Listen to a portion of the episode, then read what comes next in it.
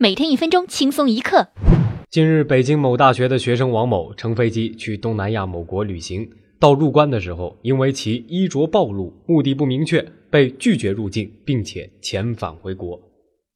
边检民警也提醒广大游客们，部分旅游目的地国家民风相对保守，是不允许穿着工作服上街的。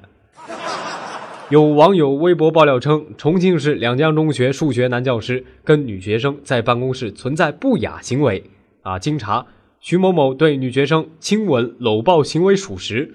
目前啊，该涉事男教师已经被开除，学校相关负责人也将被问责。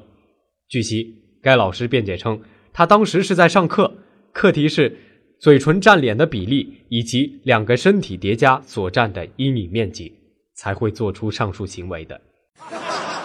如果您想看到今天的第二则新闻，请关注我们的公众微信账号“听说了没”，并且回复“教师”。